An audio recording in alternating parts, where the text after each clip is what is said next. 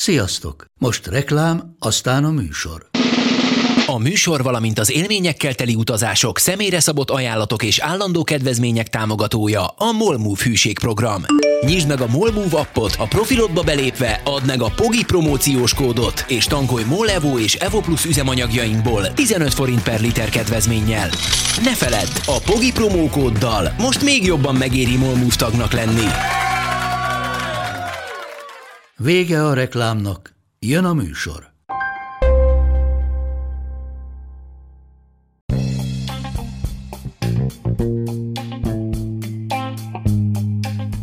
Ez itt a Pogi Podcast. Pogácsa Zoltán közgazdás, szociológus, politikai gazdaságtani podcastja a globális gazdaságról a klímaválság, az automatizáció, a digitális gazdaság, az egyenlőtlenségek és a posztdemokrácia korszakában. Az utóbbi időben egyre jobban előtérbe kerül a klímaváltozás kérdése. Idén 2021-ben volt egy klímacsúcs Glasgow-ban, COP26, és az Európai Bizottság is egyre többet foglalkozik, egyre intenzívebben azzal, hogy az Európai Unió hogyan tudna hatékonyabban hozzájárulni a klímaváltozás elleni globális küzdelemhez. Orbán Viktor miniszterelnök azt mondta, hogy Magyarország klímavilágbajnok, ezt a kérdést fogjuk tárgyalni a mai adásban. Azt vizsgáljuk, hogy tényleg igaz-e ez az állítás. Beszélgető partnerem Jávor Benedek volt zöld európai parlamenti képviselő, és Köves Alexandra ökológiai közgazdász a Corvinus Egyetemről. És mielőtt belementem velük abba a kérdésbe, hogy Magyarország hogyan áll a klímaváltozás elleni harcban mennyire veszi ki a részét. Előtte arról is kérdeztem őket, hogy hogyan ítélik meg a nemrég lezárult COP26 klímacsúcsot.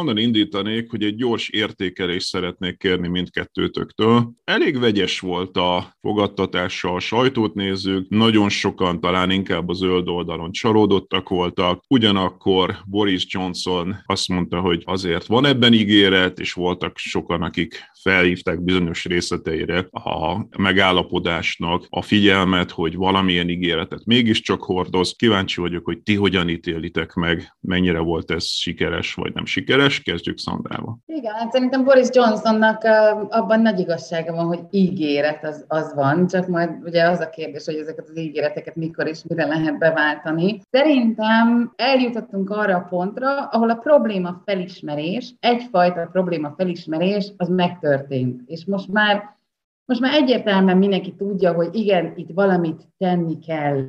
És, és, és még, még, még eddig még e körül is voltak kérdőjelek, dilemák, azt gondolom, hogy mostanra ez eldőlt, hogy igen, ez egy olyan probléma, amivel az emberiségnek közösen valahogy meg kell küzdenie. Tehát ebből a szempontból mondhatnánk azt, hogy ez siker volt. Nyilván a klímatudósok erre azt mondják, hogy túl kevés, túl későn, ezt sokkal korábban kellett volna ilyen komolyan venni. Viszont a másik oldalon, és azért mondtam, hogy, hogy egy bizonyos problémának a felismerése megtörtént, tehát az, hogy, hogy, hogy a klímaválság az nem véletlenül klímaválság, Szerintem annak a problémának a felismerése még mindig nem történt meg, vagy ha megtörtént, akkor nagyon, nagyon jól titkolják, hogy valójában mire vezethető vissza az, hogy mi ezt a klímaválságot megéljük, és itt a, a teljes gazdaság és társadalmi logikának a megváltoztatására lenne szükség ahhoz, hogy valójában mi itt érdemben tudjunk bármit tenni.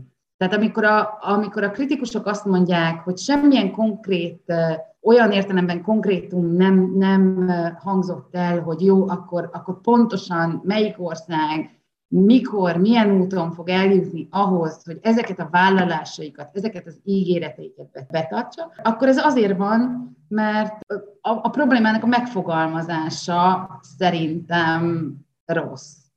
És, és, és van egy, egy bizonyos ilyen kicsit ilyen játékelméleti dilema is, hogy ki fogja ezt először bevallani, hogy például itt a, a fogyasztás mennyiségével is kellene valamit kezdeni, a cégek szerepével is kellene valamit kezdeni, a gazdasági növekedés szerkezetével is kellene valamit kezdeni, a fejlődés, ugye ez az egész meg van spékelve egy, egy kicsit a, a gyarmatosítás utóhatásaival, és hogy, hogy, hogy igazából ezért nincsenek konkrét vállalások, és szerintem addig, amíg, amíg magának a gazdasági rendszernek a szerkezetéről nem beszélünk egy, egy ilyen közegben, addig valószínűleg a zöldek mindig is hiányolni fogják azt, hogy konkrét vállalások legyenek. Nyilván ennek egy részletét majd, majd, majd később, hogyha ha gondolod. Igen, igen, kibontjuk. És akkor Bence, ugyanerről?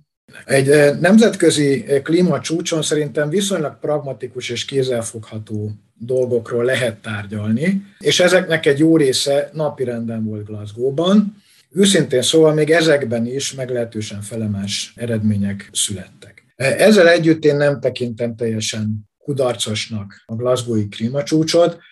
Ugye a nemzeti vállalások, ezek a National Determined Contributions, tehát az NDC-k, amelyek az egyes tagállamoknak a célkitűzése és vállalásai, hogy milyen mértékben fogják csökkenteni a kibocsátásaikat. Ezek a Párizsi klímamegállapodás előtt ezek a nemzeti vállalások, ezek körülbelül egy 4-4,5 fokos globális átlaghőmérséklet emelkedéshez vezettek volna az évszázad végéig. A párizsi klíma megállapodás eredményeképpen Glasgow-ig az NDC-k nagyjából három fokos globális átlaghőmérséklet emelkedést eh, eredményeztek volna.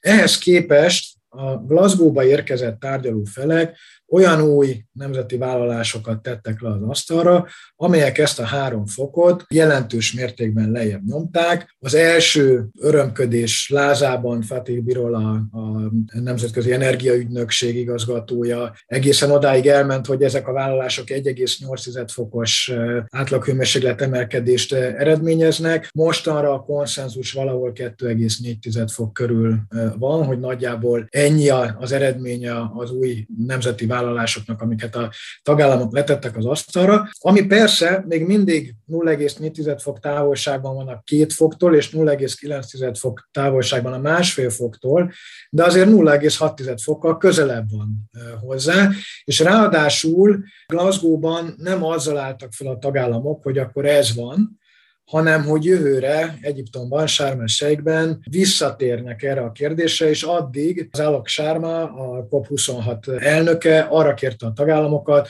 hogy új ambiciózusabb NDC-kkel jöjjenek vissza a következő COP27-es tárgyalásra.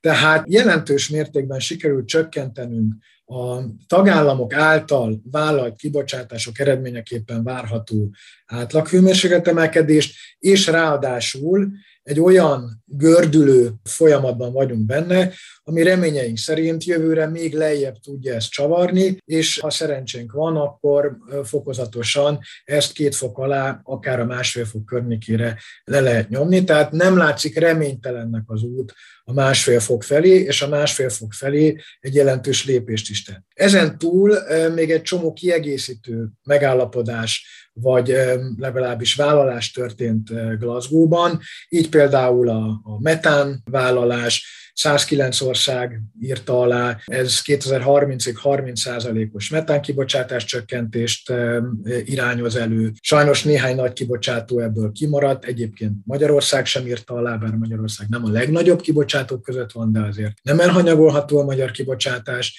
de a 109 ország a globális metánkibocsátásnak egy jelentős részét lefedi, 2030-ig 30%-os kibocsátás csökkentést fogadtak el magukra nézve. Volt egy megállapodása az erdő erdőírtás megállításáról 2030-ig ezt 141 ország írta alá, Magyarország speciál ezt aláírta, mondjuk nem mi vagyunk az erdőírtás vezető hatalma globálisan, és ennek a célnak az eléréséhez azonnal össze is dobtak ígéretekben, de összetettek 18 milliárd dollár. Egy harmadik fontos lépés, ami a pozitívumok között említhető, a szénkivezetés 2030-ig.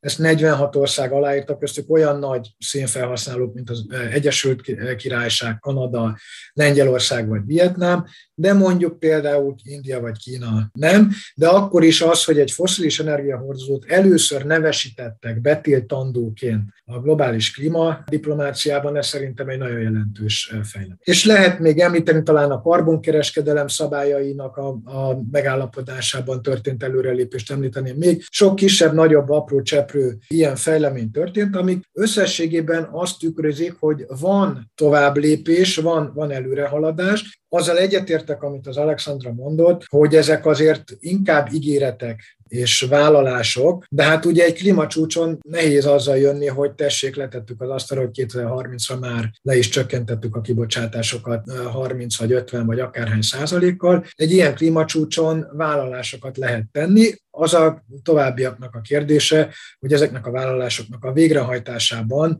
mennyire tud hatékonyan fellépni a nemzetközi közösség, illetve mennyire tudja a tagjai számára ezeket a vállalásokat tényleg megvalósított valódi programokká formálni, és ebben kétségkívül sok a kérdőjel, és én inkább itt érzem a nehézségét talán a, a glasgowi tárgyalásoknak, hogy azt nem látjuk meggyőzően, hogy az akár az itt megszületett vállalások, akár más vállalásokat hogyan tudja a nemzetközi közösség kikényszeríteni, hogy ezek a valóságban ténylegesen megvalósuljanak, hogy ezeket a tagállamok valóban végre is hajtsák, és 2030-ra, majd 2050-re el tudjuk érni azokat a kibocsátás csökkentési célokat, amelyek eredményeképpen teljesíteni tudjuk a párizsi megállapodásban foglaltakat, mindenek előtt a másodfokos globális átlaghőmérséklet emelkedést, mint cél. Jó, köszönöm szépen. Ezek fontos és hasznos dolgok nyilván, de ahogy te is mondtad, ugye ezek alapvetően többségében vállalások, és hát volt olyan, aki azt mondta, hogy olyan ez egy kicsit, mint amikor a férj már sokat szóra felejti el a házassági évfordulót, és akkor egyszer csak azt ígéri, hogy na jó, de a következő házassági évfordulóra elviszlek egy államutazásra, és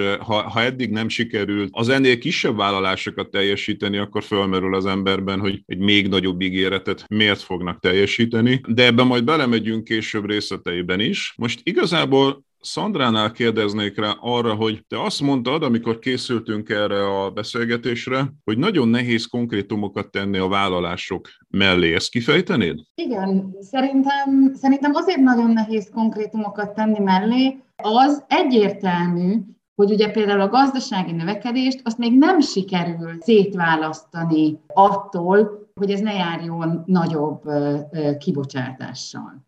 Tehát amíg az a technológiai áttörés nem történik meg, hogy ezt valóban le lehessen választani, addig, ha azt mondjuk, hogy mi csökkenteni fogjuk, akkor vagy nem fog teljesülni, vagy valószínű, hogy nagyon, tehát ez bizonyos iparágakat nagyon rosszul fog érinteni, a növekedési prognózisaikat valahogy vissza kell venni. Ezért, ezért nem tudnak konkrét vállalást megtenni, mert fogalmuk nincs, mert az a technológia, ami valójában ezt a szétválasztást, azok a technológiák, amik a különböző iparágakban ezt a, ezt a szétválasztást meg tudnák tenni, azok vagy nem léteznek még, vagy ha léteznek, akkor rettenetesen drágák, és még nem tudják, hogy hogy lehetne ezeket sokkal olcsóbbá tenni, és akkor ugye, ha nincsen, vagy drága, akkor, akkor jön a kérdés, hogy akkor ki fogja felvállalni azt, hogy megfinanszírozza vagy ezeknek a kifejlesztését, vagy megfinanszírozza az ezekre való átállást. És ugye innentől jön a probléma azzal kapcsolatban, hogy, hogy hát nyilván senki nem akarja a saját gazdasági pozícióját rontani, most csúnyán fogalmazok, csak azért, hogy zöld legyen. Tehát ezért hoztam be a, a játék elméleti dilemát, hogy ha valóban nem lehet szétválasztani mondjuk a gazdasági növekedést a mostani logika szerinti gazdasági növekedést attól, hogy, hogy, hogy a kibocsátást jelentősen csökkentsük, akkor nyilván itt az lesz, hogy akkor, akkor kimeri meg először meglépni azt, hogy valóban, valóban ennek az ígéretnek meg fog felelni, és ugye még a hogyanokra is azért, azért elég erősen kérdések vannak. Tehát, hogy, Most hogy... biztos, hogy vannak olyanok a hallgatóságban, Szandra, akikben fölmerül az a kérdés, hogy El lehet ezt a két dolgot egyáltalán választani? Tehát elméletileg el tudunk képzelni olyan gazdaságot, amelyik növekszik, és közben csökken a CO2 kibocsátása? Hát csak és kizárólag akkor, hogyha valami olyan technológiát találunk, ami, ami nagyon-nagyon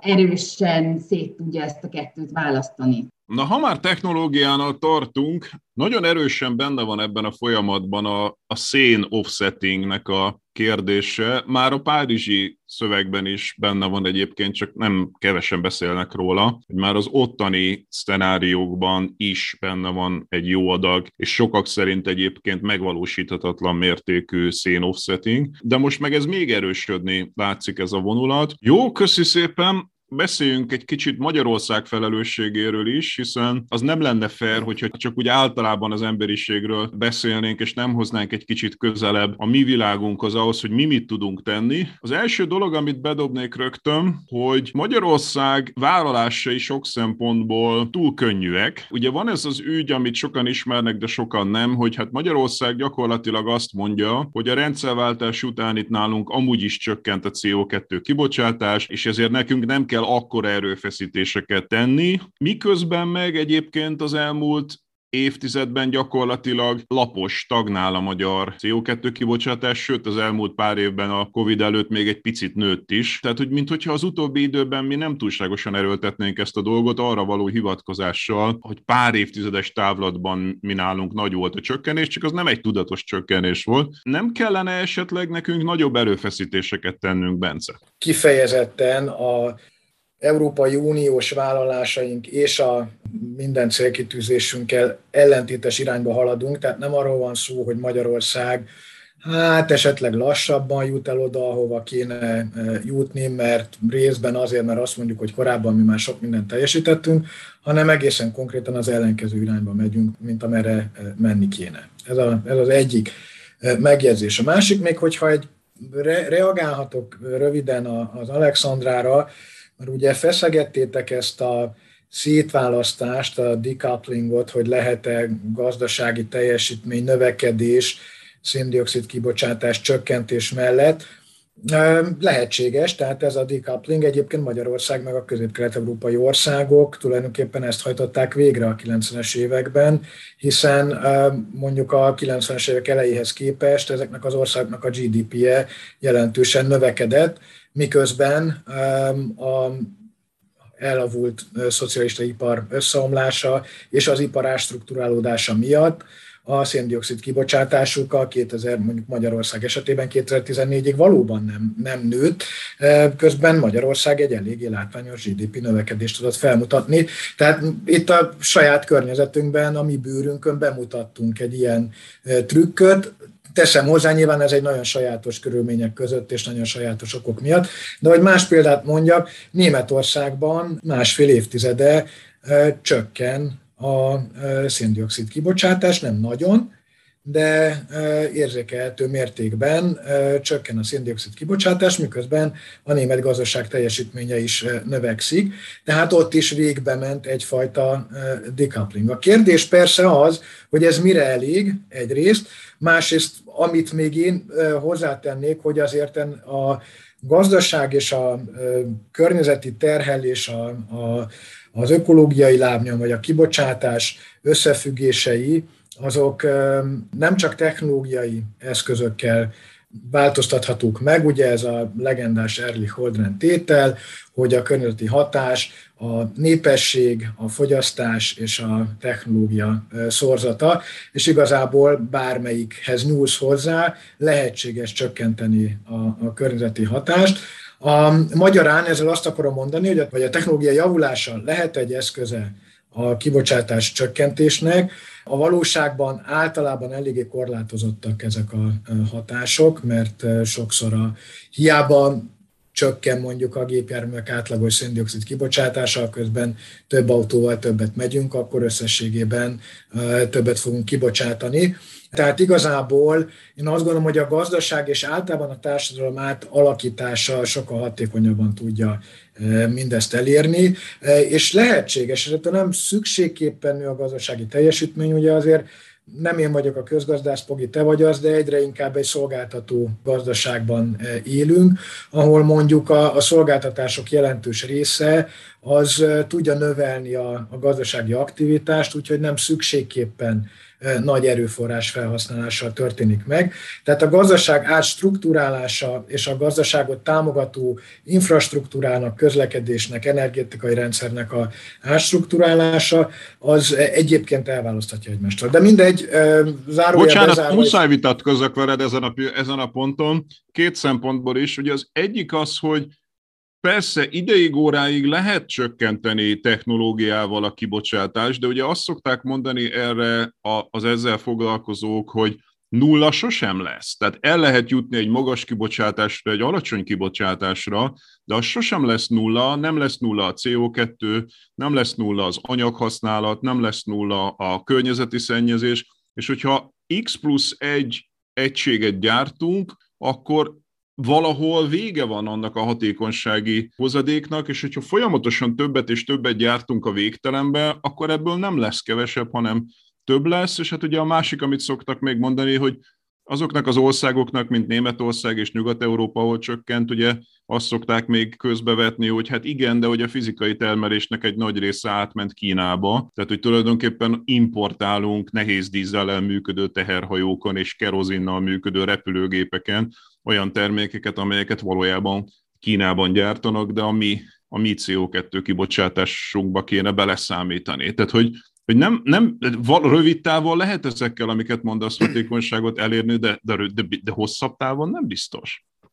Nem vitatkozom vele, hiszen éppen ezt mondtam, hogy a technológiának szerintem azért korlátosak ezzel kapcsolatban a lehetősége, és éppen arról beszéltem, hogy szerintem sokkal mélyebbre, mélyenhatóbb strukturális változások azok, amik el tudják egymástól választani ezeket a folyamatokat, és igen, nyilván a, a német széndiokszid kibocsátás csökkenésben masszívan benne van a, a, a széndiokszid szivárgás, tehát hogy valóban áttevődött a termelés egy része Kínába és más országokba. Szerintem itt egymással nem vitázunk. Azt azért hozzátenném, hogy a, hogy mondjam, tehát az emberiség léte összességében soha nem lesz zéró kibocsátású. Tehát lesz kibocsátásunk. A kérdés az, hogy ez a kibocsátás ez belül marad-e azon a planetáris kereteken, amelyeket a globális ökoszisztéma képes kezelni, vagy sem. Jelenleg messze túl vagyunk rajta. De nem is ez volt, és igazából talán kicsit túl sokat időztünk ennél a részén, mert azt kérdezted, hogy Magyarország vajon hogy áll, és hogy eleget teszünk, vagy tettünk-e.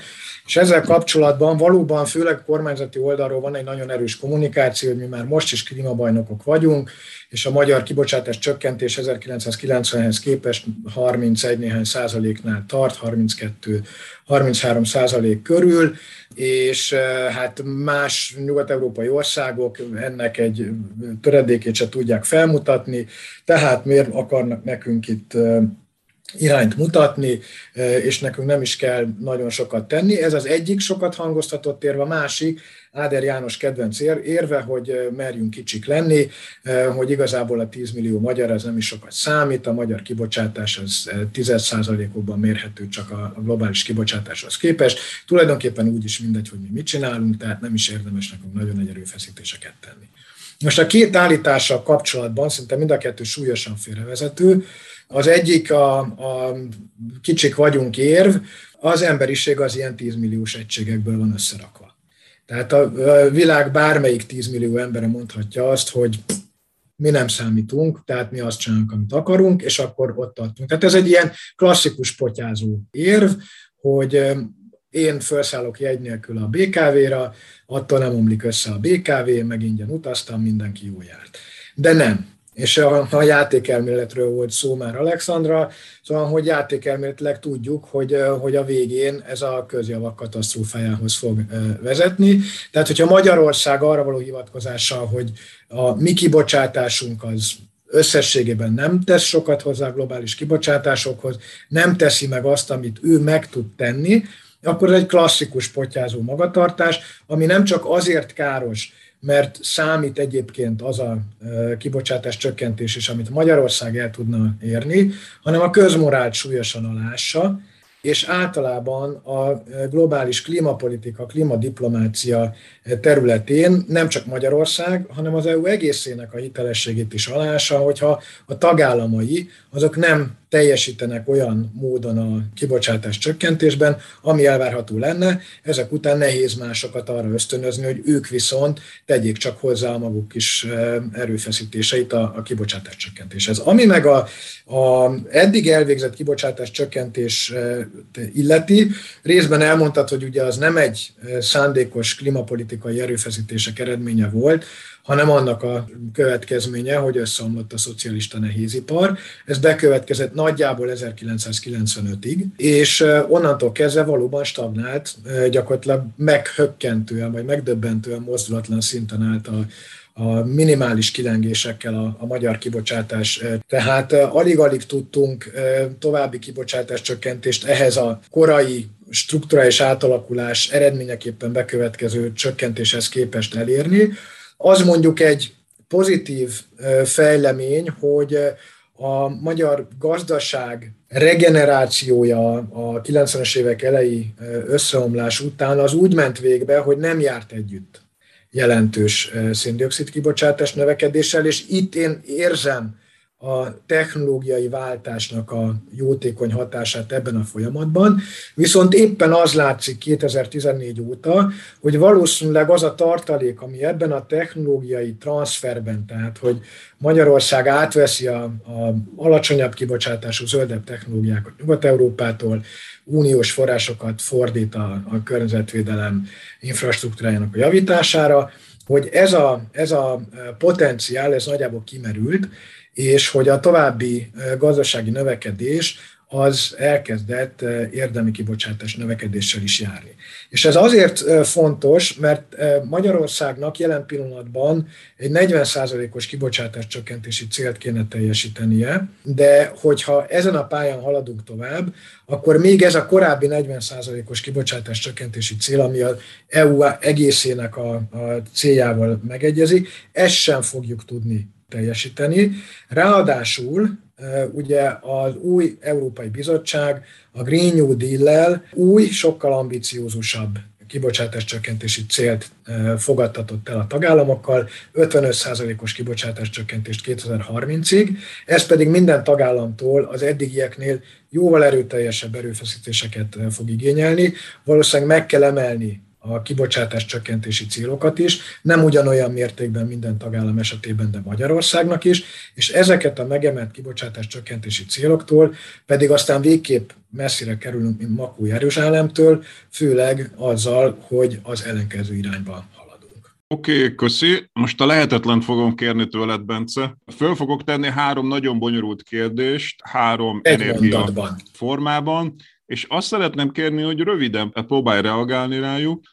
Ugye nyilvánvaló, hogy melyek ezek. Az egyik az a nukleáris, tehát hogy a magyar kormány egyértelműen paksal elindult egy nukleáris irányba, te ismert módon ennek ellenzője vagy, de nagyon sokan azt mondják, és erre szeretném, hogy reagálj, tehát sokan azt mondják, hogy a nukleáris az egy fenntartható formája az energiának, és hogyha Magyarország nem bővíti a nukleárist, akkor lehetetlen csak napból, szélből elérni azt a fenntartható mennyiséget, ami Magyarországnak még akkor is szüksége lenne, hogyha esetleg a, az energia takarékosságot megcsinálná, tehát tegyük fel, hogy az energiatakarékossági megoldásokat, szigetelés, stb. megcsinálta, de még akkor sem tudjuk ezt csak napból és szélből, tehát kell a nukleáris, ez az egyik, amire szeretném, a reagáljál. A másik ezzel összefüggésben ugye van a Mátrai erőmű probléma, ahol a gáz kérdése vetődik fel ugyanígy, tehát hogy lehet-e a gázt legalábbis középtávon fenntarthatónak tartani, de hogy ki lehet-e vezetni a gázt a rendszerből, lehet-e Magyarország energiaellátását, és hát főleg a gázból készült elektromosságot is figyelembe véve, és akkor szerintem ez a kettő elég is lesz, mert ez a kettő önmagában egy nagyon komplikált ügy, és akkor szerintem a, a, a szolárt meg a szélerőműveket hagyjuk. Nukleáris illetően is igyekszem a lehető legrövidebb lenni. Igazából a 2030-as céljainkat Paks 2 biztos, hogy nem fogjuk elérni, egész egyszerűen azért, mert Paks 2 nem fog elkészülni 2030-ig. És az a katasztrófa, hogy a magyar kormány erre építette föl az elképzeléseit, hogy majd mi úgy fogunk 2030-ra a kibocsátás csökkentési célt teljesíteni, hogy addigra üzembe áll Paks 2, és ez egy alacsony széndiokszid kibocsátású technológia révén hozzásegíti Magyarországot, hogy teljesítsük ezeket a vállalásokat. Miután képtelenek megfelelően menedzselni az egész folyamatot, az oroszok meg képtelen megfelelő terveket szállítani, ezért nem fog megépülni 2030 a Paks 2. Tehát azt már biztosan tudjuk, hogy Paks 2-vel a 2030-as célokat nem tudjuk elérni. Az egy nyitott kérdés, hogy megújulókkal a 2030-as célokat el tudjuk-e érni. Nyilván minél később kezdjük el, annál kevésbé. És ezt mindig is elmondtam, hogy Paks 2-nek a kisebbik vagy a Paks 2 erőltetésének a kisebbik bűne az, hogy meg akarják építeni irdatlan sok pénzért ezt az atomerőművet. A nagyobbik bűn az, hogy emiatt aztán nem nagyon csinálnak mást és a szolárkapacitások ugyan elkezdtek elég dinamikusan nőni az elmúlt időszakban, de például a szélenergia továbbra is praktikusan tilalom alatt áll, és ezért nem épülnek ki azok a megújuló energiás kapacitások, amelyek képesek lennének Magyarország energiaellátását 2032, 36 vagy 37 után, amikor le kell állítani a a most működő paksi blokkokat, új paksi atomerőmű nélkül biztosítani tudnák a magyar energiaellátást. Minél későbbre csúszik az az időpont, amikor elindul egy jól tervezett, intenzív átállás a megújuló energiaforrásokra, annál nehezebb, annál költségesebb, és technikailag is annál problémásabb lesz ennek a, a megvalósítása. Az a 7 év, amit eddig elszúrtunk a, a Paksi atomerőmű bővítésének a projektjére, az nagyon komolyan meg fogjuk fizetni az árát abban, hogy sokkal nehezebb lesz elérni megújulókkal a klímasemlegességet 2050-re és Magyarország energiaellátását biztosítani a 2030-as évek közepére. Egyébként amúgy lehetséges lenne nukleáris nélkül biztosítani a magyar energiaellátást. Az atomenergia egyébként nem egy fenntartható és nem egy zöld energia. Kétségkívül alacsony széndiokszid kibocsátása van, és hogyha kizárólag a klímaváltozás szempontjából nézzük, akár kívánatosnak is lenne tekinthető, de a egyéb járulékos hatásai miatt azt gondolom, hogy nem lehet fenntartható zöld energiának kezelni egyrészt, másrészt pedig a klímaváltozás megfékezésére rendelkezésünkre álló rendkívül rövid időtartam. Tehát itt 10-12 éven belül kéne elérni döntő változásokat. Ez az időtáv túl rövid ahhoz, hogy a drága és nagyon hosszú távú befektetést igénylő nukleáris energia megoldást kínáljon rá. Egész egyszerűen, mire megépülnének azok az atomerőművek, amikkel az atomenergia támogatói szeretnék megoldani a klímaválságot, addigra túl leszünk már azokon a tipping pointokon, ahol még vissza lehet fordítani a klímaváltozást. Mátrával kapcsolatban pedig Mátrát nyilvánvalóan be kell zárni, a földgázra való átállítása szerintem egy tévút. Magyarország még akkor is, hogyha Mátra nem gázal üzemel, akkor is erősen függő marad a földgáztól, hiszen a lakossági felhasználása a földgáznak, fűtési célú felhasználása továbbra is nagyon jelentős, és ez még intenzív épületfelújítási programok mellett is a következő 10-15 évben így fog maradni. Ha évi 150 ezer lakást felújítanánk energetikailag, akkor 2030-ra a 3,5-4 milliós magyar, magyar lakásállományból másfél millió lakást tudnánk felújítani. A maradékot meg még mindig pazarló módon fűtjük majd valamivel. Tehát azt gondolom, hogy még így is problémánk lesz a gázzal, de az, hogy most 2020-as évek közepén, hiszen Mátrát ugye leghamarabb 2025-26 körül fogják bezárni, hogy 2020-as évek közepén Magyarország nagy összegeket tegyen a földgáz felhasználás új projektjeire, azt szerintem egy totális tévút, tehát a Mátrai erőmű helyén, és fizikailag is, tehát a telephelyen is, mint pedig a, a magyar energiarendszerben elfoglalt helyén. Én azt gondolom, hogy kizárólag megújuló energiás projekteknek szabad kitölteni ezt, a, ezt az űrt. Na, mivel nagyon jól gazdálkodtál az idővel, és még van egy öt percünk, akkor mégiscsak megkockáztatnám ezt a szolár és szél dolgot. Ugye te is mondtad az előbb, hogy a napenergiának, mint hogyha boomja lenne még, tehát sikerült, eh, hál' Istennek ezt elindítani a Földről, és az utóbbi pár évben exponenciálisan nő a napenergia a, a magyar összenergia mixben. Azt is mondtad, hogy a szél az gyakorlatilag be van tiltva. Ezt majd kérlek részletez, hogy mit értesz ez alatt, mert nem biztos, hogy mindenki tudja, hogy mi az a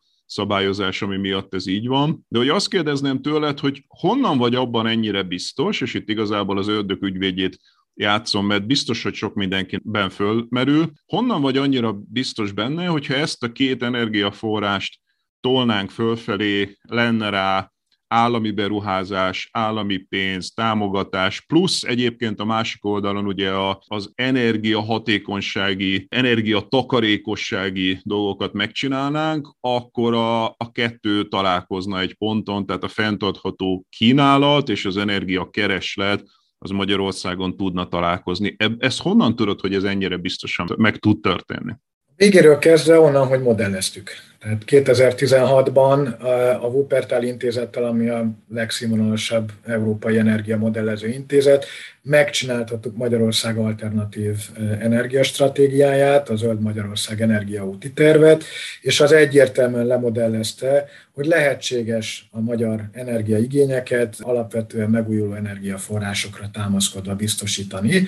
Paks egy kipörgi magát a 2030-as évek közepéig, és addigra kiépíthetők azok a kapacitások, rendelkezésre állnak azok a, a potenciálok Magyarország területén, ezek technológiailag kiaknázhatóak, és gazdaságilag, üzletileg is megéri olyannyira, hogy olcsóbban megvalósítható, mint az új paksi blokkoknak a, a megépítése. Modelleztük le 2016-ban, azóta egyébként tovább esett jelentősen a megújuló energiaforrásoknak a bekerülési ára, az energiárak jelenleg igen magasra megugrottak, ami nyilvánvalóan a megtérülését egy megújuló energiás befektetésnek még tovább növeli. Tehát, hogyha az eddigieknél még olcsóbban tudok megújuló energiát előállítani, miközben a piacon az eddigieknél sokkal drágában el tudom adni, Ugye ez egy piaci rendszerben erősen ösztönzőleg hat arra, hogy a, a tőke az elkezdjen a, a megújulós projektek irányába e, áramlani. Tehát még a, a korábbi modellezéseinkhez képest is valószínűleg sokkal gyorsabban és kevesebb támogatás vagy egyéb előnybiztosítása eredményeképpen e, elérhető lenne a szükséges kapacitásoknak a, a kiépülése Magyarországon. A napenergiával kapcsolatban ugye azért azért azt gondolom, hogy ezt nézzük meg hosszú távon, hogy hogy fog alakulni, hiszen az elmúlt években az egész magyar megújulós rendszer egy nagyon erős átalakuláson ment át. Ugye a, a korábbi KÁT rendszer, ami ilyen kötelező átvételi áras rendszer volt, átment a metárba, ami egy ilyen aukciószerű rendszerben osztja ki a, a, a támogatásokat, és e, ennél az átmenetnél volt egy olyan pillanat, amikor nagyon megérte hirtelen megújuló energiás projektet indítani, mert még le lehetett szerződni rá 20 évre előre a KÁT rendszeren belül, és rengeteg napenergiás fejlesztés az igazából azért indult el, mert még gyorsan le akartak szerződni rá a KÁT rendszeren belül, ami 20 évre előre biztosítja, hogy egy rendkívül magas, garantált áron fogják átvenni tőlük évtizedeken keresztül a, a villamos energiát, és láss csodát, ebben a rendszerben számos Fidesz közeli vállalkozó és Adam Pollát és egyéb, ugye az ismert török beruházó és Orbán Viktor egyéb barátai igen sűrűn felbukkantak ebben a rendszerben. Tehát azt gondolom, hogy itt volt egy hirtelen boom, aminek a tényleges megvalósulása, tehát az akkor leszerződött, vagy akkor kötött szerződéseknek a megvalósulása még folyik.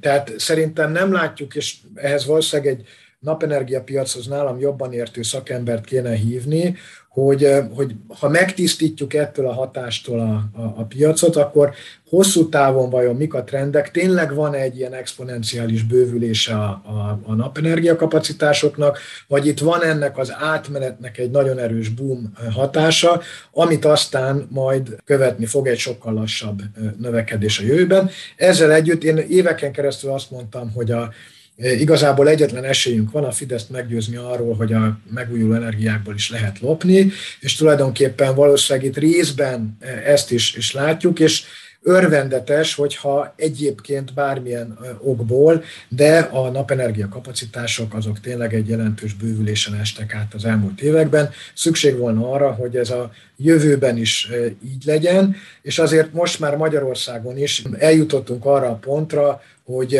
gyakorlatilag ott állunk a, azon a, a szinten, ahol piaci alapon, tehát tulajdonképpen külön támogatás nélkül is érdemes lehet megújuló energiás, tehát mondjuk nap, napenergiás beruházásokba fektetni. Ugyanakkor én nagyon fontosnak tartanám, hogy amikor napenergiáról beszélünk, akkor ne csupán a, az erőművi léptékű 5 megawattnál nagyobb beruházásokról beszéljünk. Ezekről van elsősorban szó, és ezek kapják a támogatások zömét is most.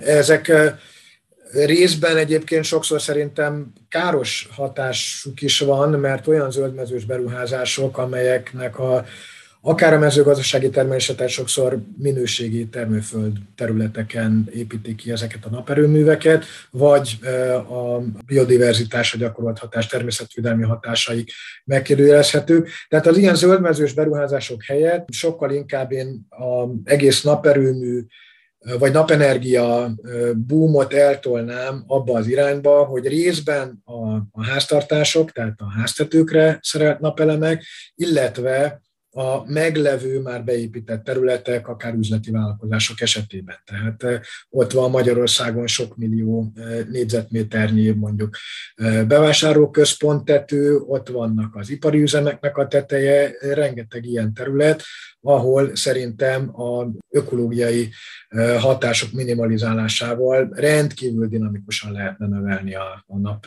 napenergia felhasználást. A szélenergiát illetően pedig a, a szabályozás, ami praktikusan betiltja a szélerőműveket Magyarországon, arról szól, hogy lakott terület 12 kilométeres távján belül nem létesíthető szélerőmű.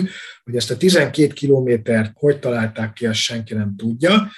Praktikusan minden esetre, hogyha körbe körzőzzük a Magyarország lakott területeit egy 12 kilométeresre kinyitott körzővel, akkor láss csodát, Magyarországnak egyetlen pontja nem marad, ahol szélerőművet telepíteni lehetne, és ez a Fidesz 2010-es hatalomra kerülését követő egyik első intézkedések egyike volt, hogy az akkor az előző kormányzat által elindított szélerőmű tendert, azt lefújták, és aztán módosították a vonatkozó szabályozást. Lényegében 2010 óta egyetlen kilowatt kapacitás, szélerőmű kapacitás Magyarországon nem épült. Most is nagyjából az a 300-330 megawatt szélerőmű kapacitás működik Magyarországon, ami 2010-et megelőzően. Ilyen szerintem a világon nincsen. Ez alatt az idő alatt, és megint csak azt mondom, hogy mit mulasztunk azzal, hogy, hogy Paksra tesszük a téteket és abba öntjük a pénzt. Ez alatt az idő alatt alsó hangon 1500, 1000-1500 megawatt szélerőmű kapacitást Magyarországon ki lehetett volna építeni. Ez egy új paksi blokk teljesítményét meghaladó kapacitás. Jó, szuper, köszi szépen!